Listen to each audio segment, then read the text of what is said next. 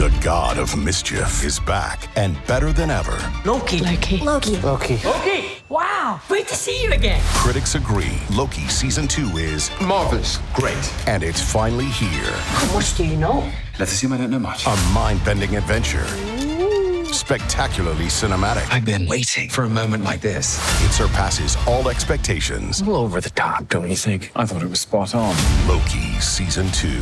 Now streaming only on Disney plus.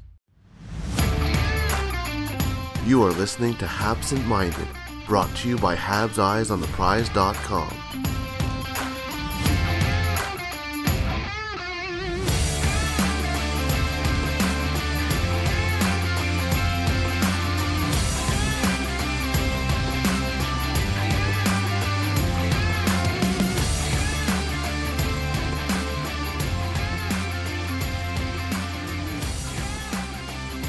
Hello and welcome to Habsent Minded. My name is Jared Book.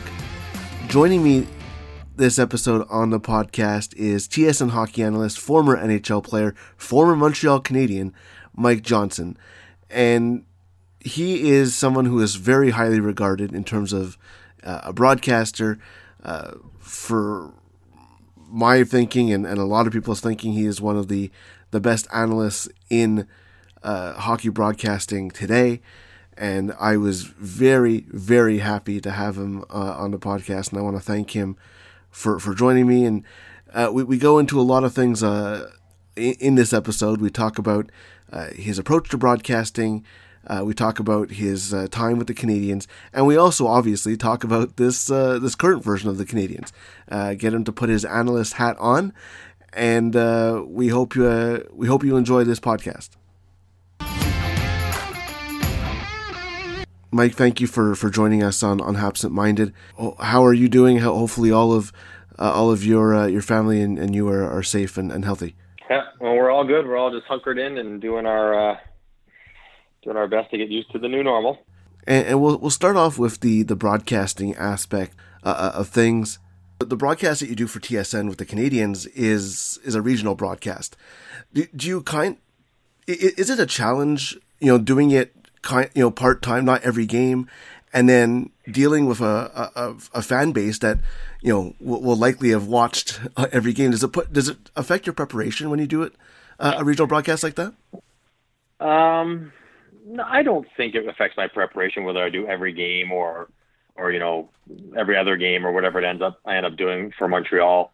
Um, you know, in fact, in many ways, I I enjoy the fact that I can spread it around and you get other different voices. You know, all the T S N broadcasters are very talented people. We're all a little bit different, which keeps it fresh for hopefully the audience, but also keeps it fresh for me because, you know, I come in after miss, having not called two or three games. Well, I have fresh thoughts and ideas on not only what's happening in my game right in front of me, but also what's going on in the last week and t- t- can draw on that without feeling that you're, you're being redundant or you're, uh, you know, you're, you're belaboring a point. So uh, I have no problem, you know, with the amount of games that we kind of break up. Uh, hopefully the, vo- the viewers enjoy it as well. So uh, I, that doesn't really bother me one bit. As far as preparation, knowing that the, the fan base in Montreal is passionate and will have been watching every game, uh, I, I don't prepare any harder for a big game versus a smaller game, a playoff game for a preseason game.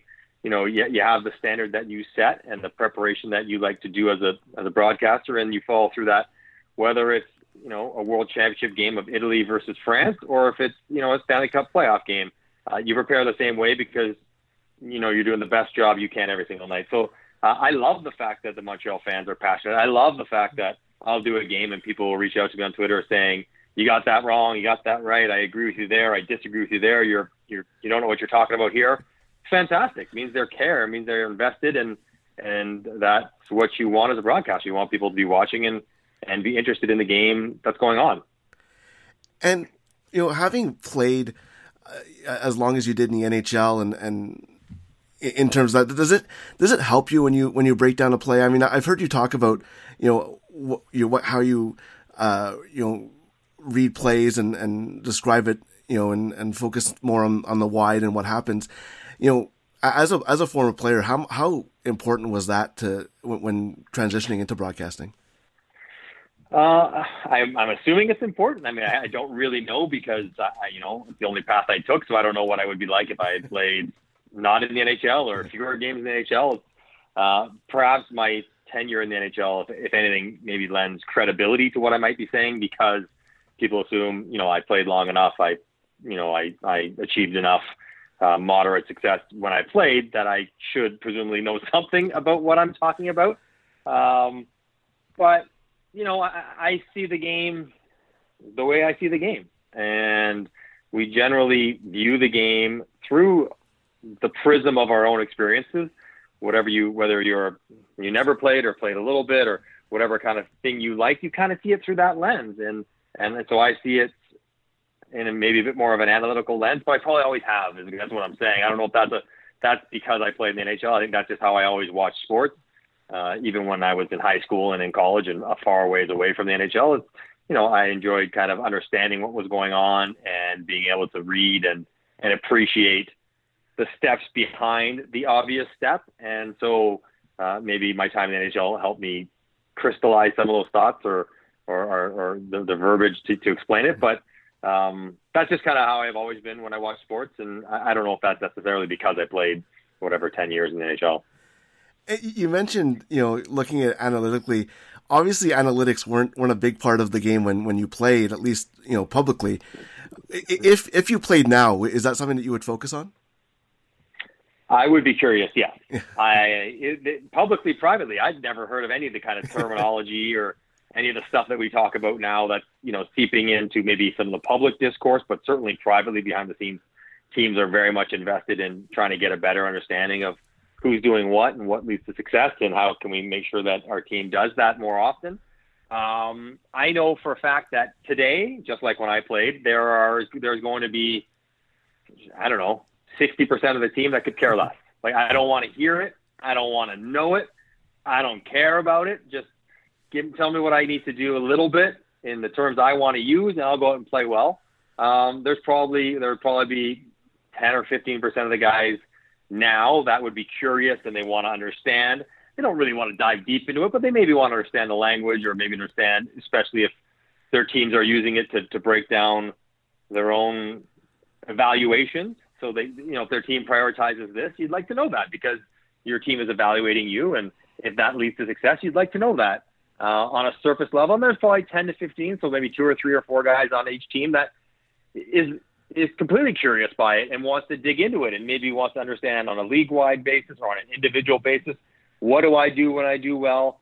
What, you know, what kind of things beyond goals and assists do I do when I do well, when I play well, and what do I not? I think I would have been in that last ten or fifteen percent. I would have wanted to know. I would have wanted to know um, different measures of what a successful game feels like beyond goals and assists, because I know that I grinded hard when I played about points, and, and it wore me mentally if I hadn't scored in five games or ten games.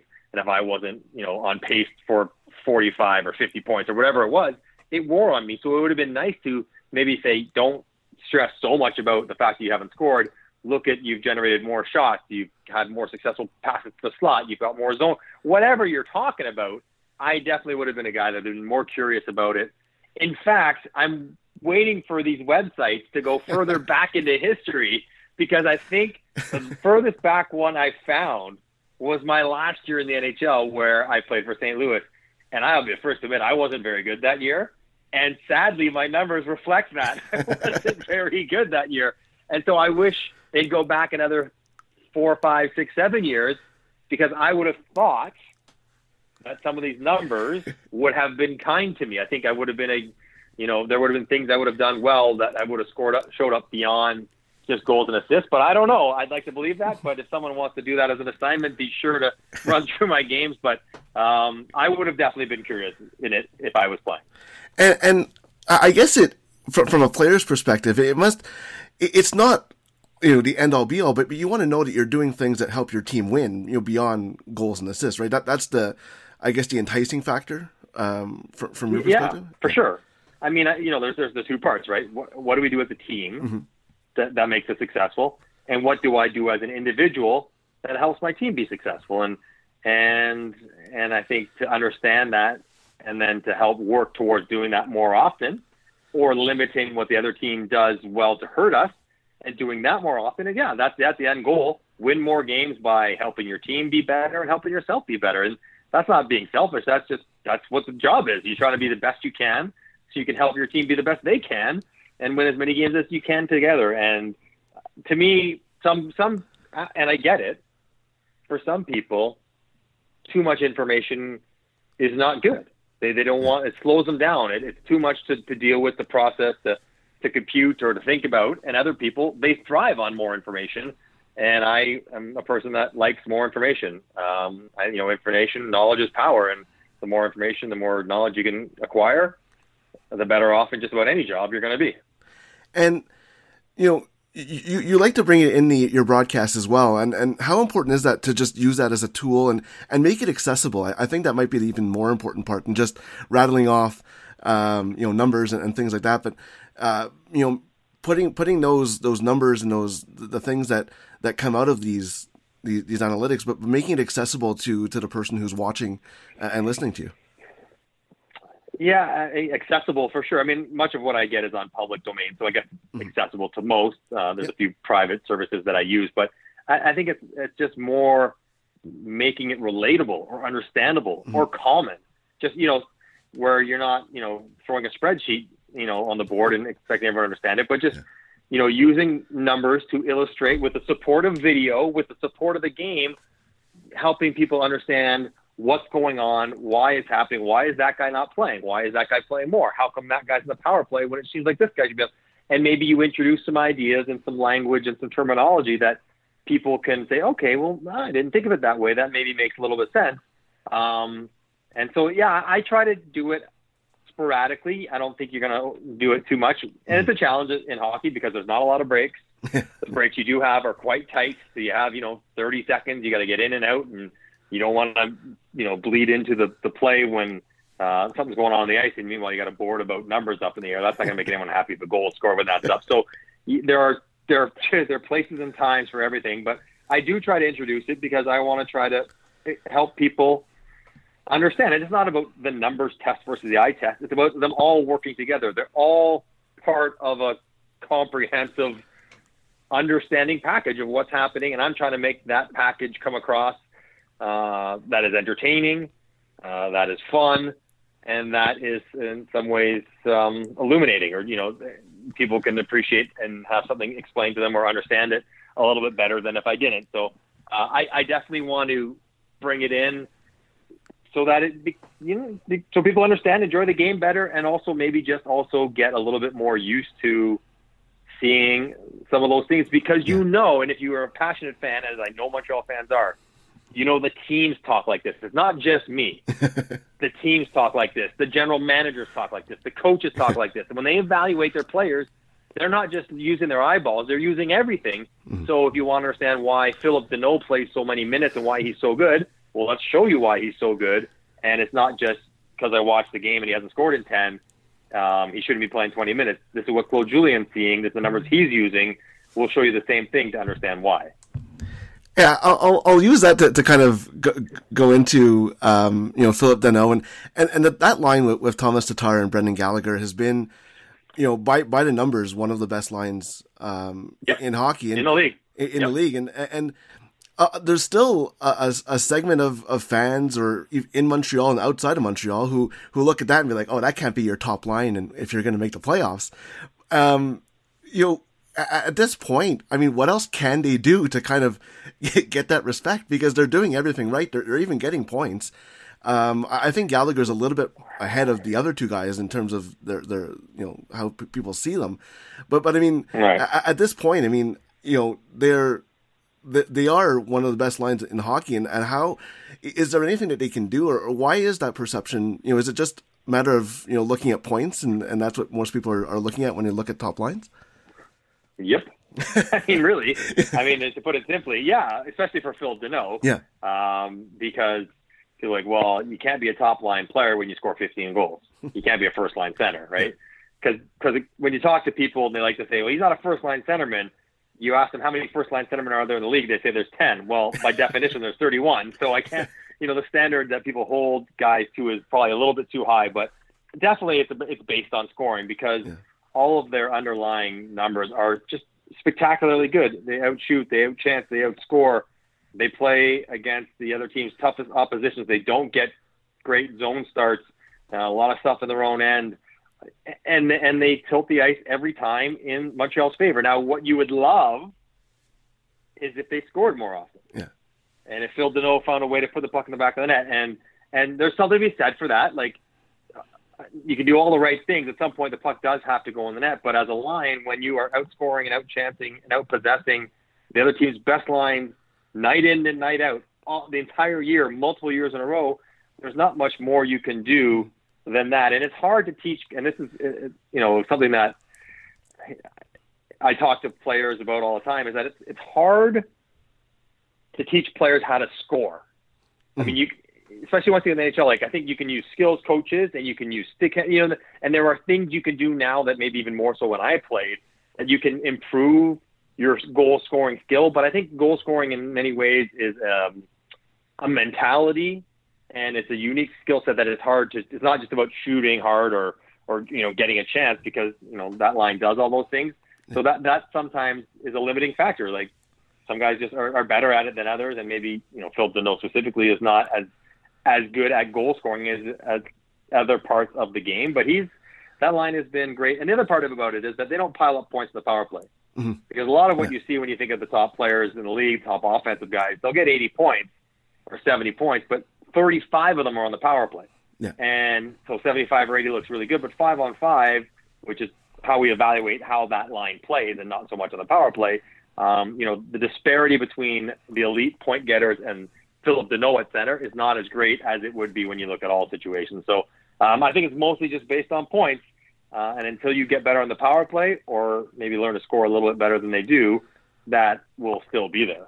Yeah, especially Danault. I think the other two get, get at least time on the power yeah, play. They, you know, yeah, but yeah. Uh, and Tatar get you know he was on he, he gets his twenty-five goals and his fifty-five yeah. points. He's gonna have a career year this year, and Gallagher gets his thirty every year, and he, he gets his power play time. But Danault, with Suzuki around, with Domi there, line, he's not gonna play on the first power play unit. He might not even play in the second power play unit. Yeah. So for him, the points, and like don't I know it, because there's a big difference between you have a great regular season, you pick up forty-three regular even strength points.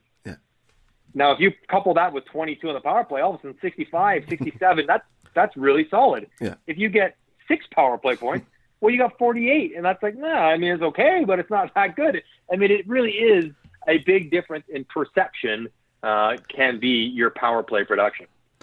And, and I'll, I'll use that as a, as a jumping off point again. I mean, when you look at the Canadiens, and, and whether you look at, you know, Gallagher and Tatar, the, the power play just hasn't been very good. And it was better this year than it was the year before. It's still twenty-second in the league. When you look mm-hmm. at the individual talent, it, it, you know, there's not that one game breaker, but, but there's, there's enough talent there to think that they should be scoring a little bit more than, than they are. Is there anything that you see uh, on the power play that, that maybe makes it that it, it, it's not as effective as it, as it can be? Uh, sure. Uh, there's probably a couple different things. For me, one, the primary one is um, zone entries. And I mean, I think in many ways, from a guy who played in the power play to a guy who killed penalties, oftentimes the hardest part of the power play is getting in the zone and setting up properly and, and getting to your spots. And once you're in your spots, generally speaking, the five guys are going to create some sort of chance or some sort of shot. But the better power plays are better at getting it in cleanly. And and whether that means you dump in forecheck or whether you skate it in, generally speaking, it means skating it in. Um, I think that is an area where Montreal has not always struggled. Because you look at that team and who can they give the puck to and kick it back? That's a Draisaitl or McDavid, and say, okay, go skate it in for us. Like William Nylander or Stamkos or Kucherov, skate it in for us. Pettersson. You look at all the top teams, they have guys for the most part who could just, you know, Marchand, Pasternak, get it in, get it set up, and then see where we're at. And Montreal doesn't have that guy. As good as Tatar and Gallagher are, as good as Suzuki is, they're not there yet. So zone entries have been a problem for them. And the other part about it, and I say this with both P K and Shea, is that, you know, very often the perceived best threat on the power play was a defenseman. And generally speaking, point shots are not the best way to go on the power play. You don't want to shoot from the furthest spot away. You want to get the puck in the slot. You want to get it going across the crease, making the goalie move. And that doesn't always coincide with getting the big one-timer for Shea Weber. So, um, some, so that also, I think, has been something that has held them back. The, the, the desire to get that big shoot of the puck sometimes is counterintuitive, counterintuitive with being a really effective power play. So um, you put those things together, and the power play's not where they, not as good as they want it to be. I mean, it's still, you know, close to the middle of the pack, uh, but they'd like that to be better. And, and I mean, that that's when you, when you look at, you know, one power play goal a game as opposed to, you know, one every two games, that, that could be a difference when, you know, the the, sco- the the scoring is not as high as it as it used to be also, right? You know, well, you Montreal's get, you, got a great five-on-five team, yeah, right? So exactly, they're in yeah. they're in a lot of games. Um, they, they have a goalie that you are going to trust to be as good or better than the other goalie most nights. Uh, otherwise, you're in big trouble if Carey Price isn't doing that.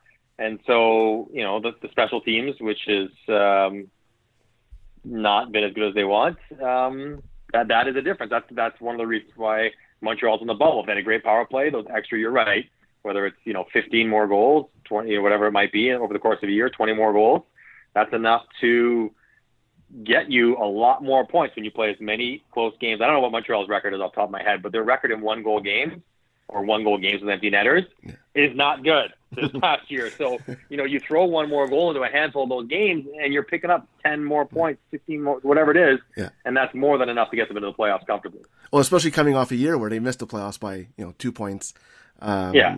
last year. Uh, I, I want to talk about uh, Carey Price a little bit. And, you know, the N H L P A uh, player poll came out. He was number one uh, rated goalie. But you look at, you know, his numbers, his, his numbers aren't there, uh, you know, as where you would think a number one goal, you know, best goalie in the league would be. Is, is it a matter of, of the Canadiens' defensive personnel? Is, is it the system? What is it that um, kind of has that disparity? And I don't think people are expecting Carey Price to be, you know, prime Carey Price, but Um, there's a bit of discrepancy when people think he's the best goalie in, in the world, and uh, he's, you know, the team is nineteenth in goals against per game. Uh, so, well, well a little bit of a loaded question. Well, I understand there. No, but like, well, I'll deal with the player side of it first, because yeah. I've been in the room and I've gotten this sheet that says, "Give me your first All-Star team. Give me your um, Ted Lindsay Award winner." Uh, and I've seen how much attention the guys pay in filling out those ballots. So when you ask a player poll, who's the best defensive forward? Like, uh, who won the Selke? Oh, it must be Bergeron. Who's the best goalie? Oh, Carey Price. He's been the best goalie, right? He won the Olympics. Yeah, he's the, ah, he's the best goalie. I don't think guys pay that much attention. It's a legacy award. So I think it's a reputational yeah. thing. And maybe it's a, at their very best, who can yeah. be the best? And maybe that still is Carey at his very best. He could be the best. But he's not been the best goalie in the league, not even close to the best goalie in the league for the last couple of years. Yeah. Uh, and I think Carey would be the first to admit that himself. So uh, I don't think you can put too much stock. I, got, I had this conversation with some friends and saying, well, I don't get it. Obviously, the players know. The players know better than anyone. They say it's Carey. It's got to be Carey. I'm like, you got to be careful with how much you put into what players, uh, the the investment that players put in these polls and how much attention they pay, because they just kind of they fill out the form and get it out of their hands as quickly as possible. So it's reputationally based, I think, that alone. But that's only part of the question. That part is, you know, where where Carey's numbers, um, not why have they not been there? And I think part of it is his game has fall, fallen off straight up. Like yeah. he just hasn't played as well.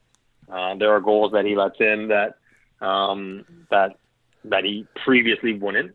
I think that's twofold. One, maybe, you know, whether it's technically he's a bit off or maybe a little bit injured. We know he was dealing with some stuff the last couple of years. He's not, he's a big, strong, tough competitor. He doesn't always let you know when he's hurt, but there's been moments where he hasn't quite been healthy.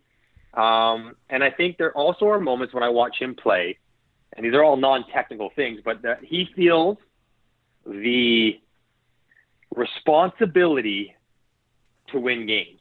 Mm. And I think when it doesn't go well, he almost presses. You almost feel that he, he knows the margins are small. We, we reference the one-goal games. He knows that it's on him, and in many ways because it should be. He's the goalie, he's the highest-paid guy, all those other reasons, mm-hmm. to be the difference maker. And I, I see at times where he he almost is is almost doing too much, almost if he can possibly try too hard, but almost feeling that burden of of being the difference maker.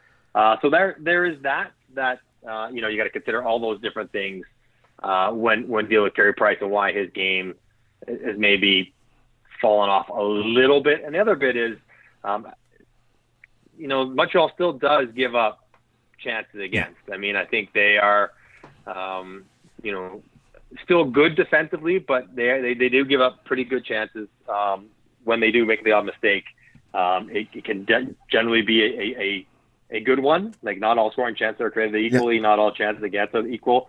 I think Carey faces um, difficult chances uh, at, at a high enough rate that, you know, he's going to get scored on. So you fact you, you put all that together, and you know he's he, he's been moments where he's been good and moments where he's been kind of an average league goalie. And Um, when he's average, the way the Montreal Canadiens are constructed, and the amount of money that is committed to him, that's gonna be that's gonna that's gonna be tough.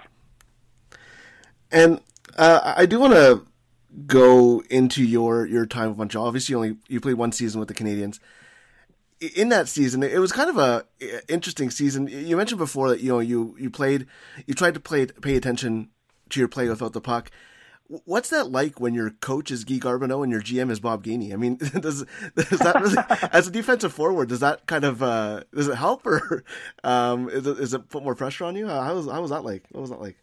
I, I better pay attention to the penalty kill meetings, I guess, because we got some guys who know what they're doing talking about it. Um, yeah, I mean, I well, for, for starters, I love Montreal. I love playing there. I love living there. I love being around that city and the the, the, the residents and the fans, all of it. I, I loved every minute of it. I wish I could have stayed longer, and I wish we would have made the playoffs. We lost the last game to Toronto on the last day of the regular season. All we needed was a tie to make the playoffs. And I honestly believe, like, had we made the playoffs, I might have re-signed there. I think they might have re-signed me. So, I mean, I think it, it was a very important game that we – the one game in my entire career out of the seven hundred I played in the N H L that haunts me the most is the last game where we lost to the Leafs. But um, – So I loved Montreal, uh, and, and it was neat. I mean, it was neat to have Bob Gainey, who was a very quiet man. He, you know, he didn't talk to him very much. He was, he very much kept to himself. So I didn't have that many exchanges with him. But uh, right from the first day of the season, um, I think we had Mike Ryder was the first line winger, and they had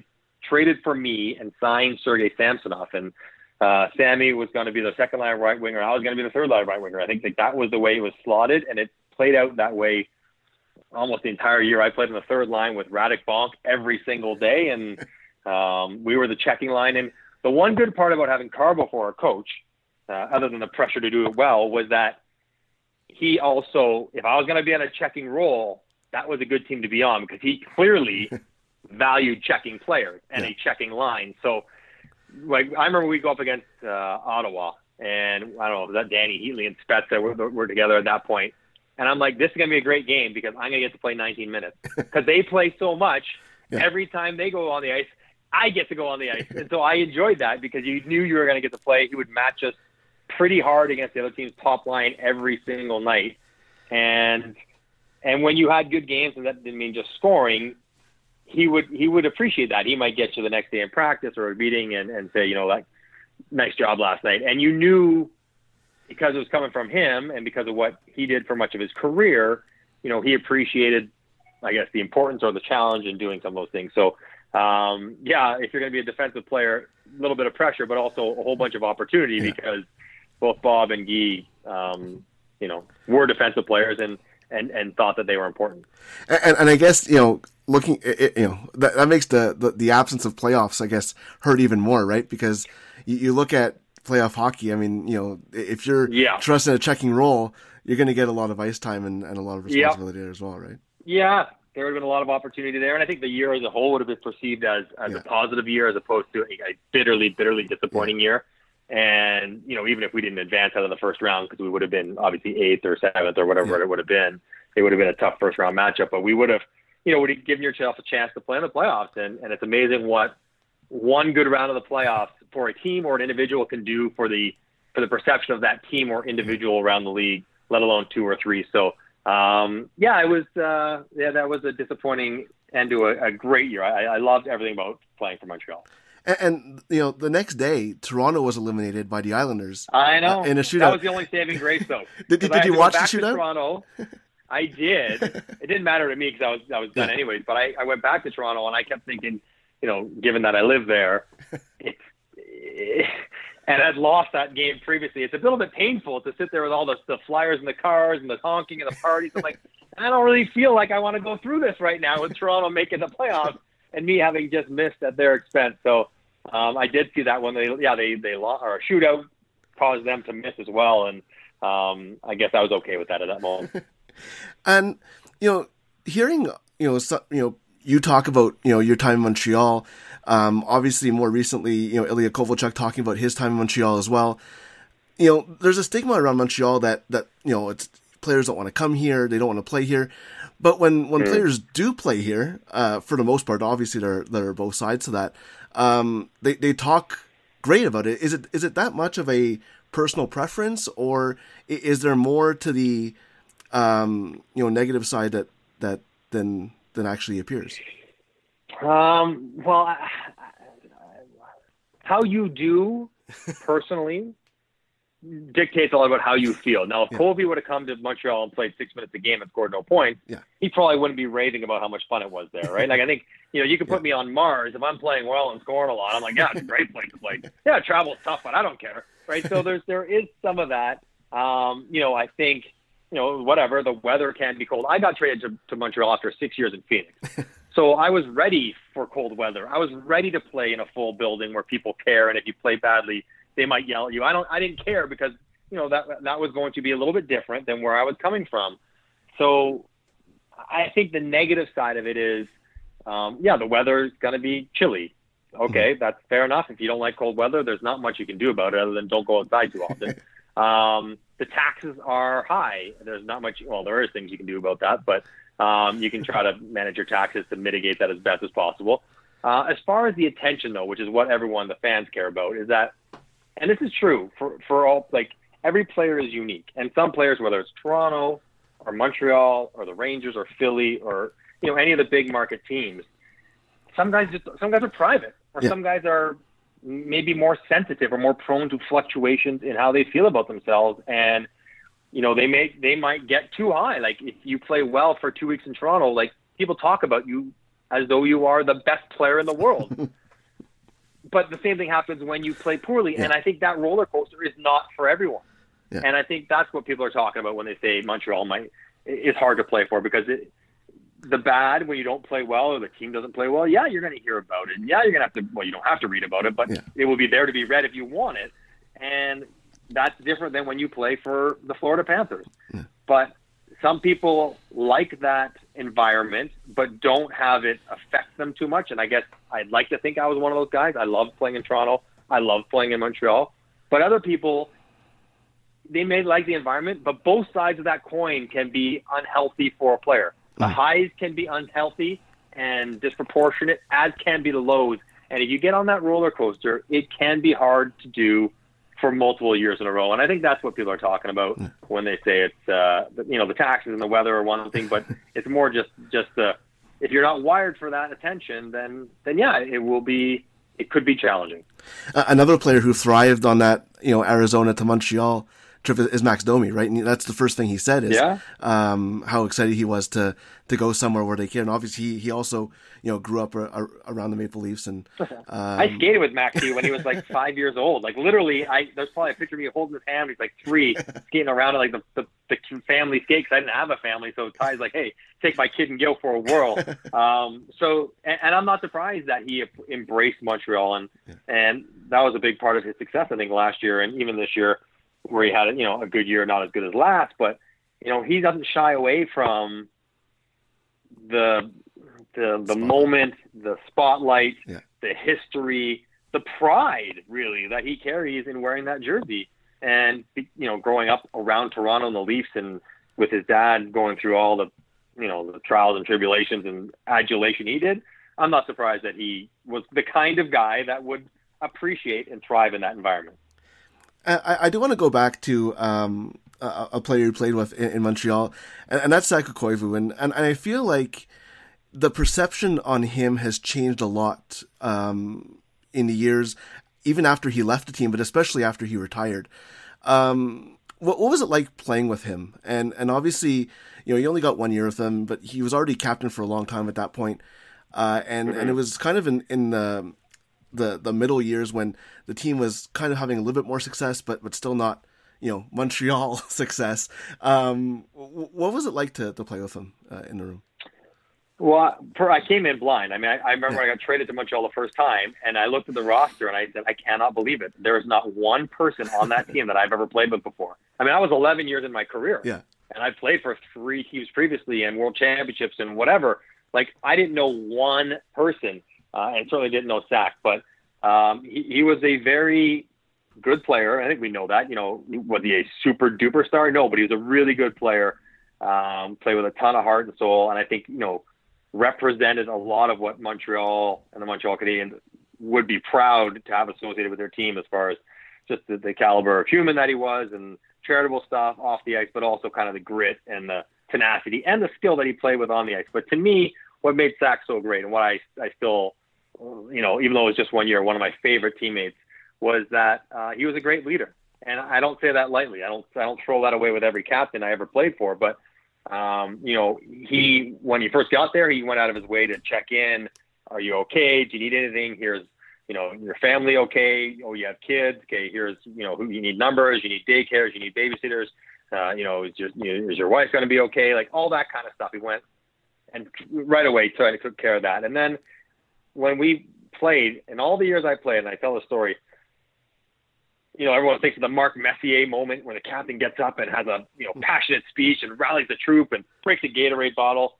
So that doesn't happen in the N H L. But like it just does. It's a, that is a fallacy. It does not happen.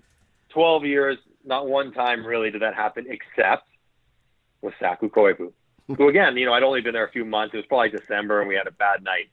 Maybe it was after two periods or something. And he and he got up there, and the genuine passion and care that he spoke with or screamed with at the moment, challenging himself and everyone else to be better, that we had to be better for each other and for the organization, and how, you know, tying Montreal and all of it in together. I, I still, I get chills remembering, like even now thinking about it, because it was just so uh, passionate and real and raw and resonated, which didn't, was not always the case with me when, you know, you'd have these locker room kind of private players only meetings or whatever, who are, they're mostly just for lip service. That was not. And, uh, and I think that's why he's so well thought of in Montreal. Like, yeah, he, they, they didn't win seven Stanley Cups with him as a captain. Well, that's not the, re- the era that he played in. I mean, you could yeah. put all due respect, you know, um, Jean Beliveau playing in the two thousands, he wasn't winning seven Stanley Cups either.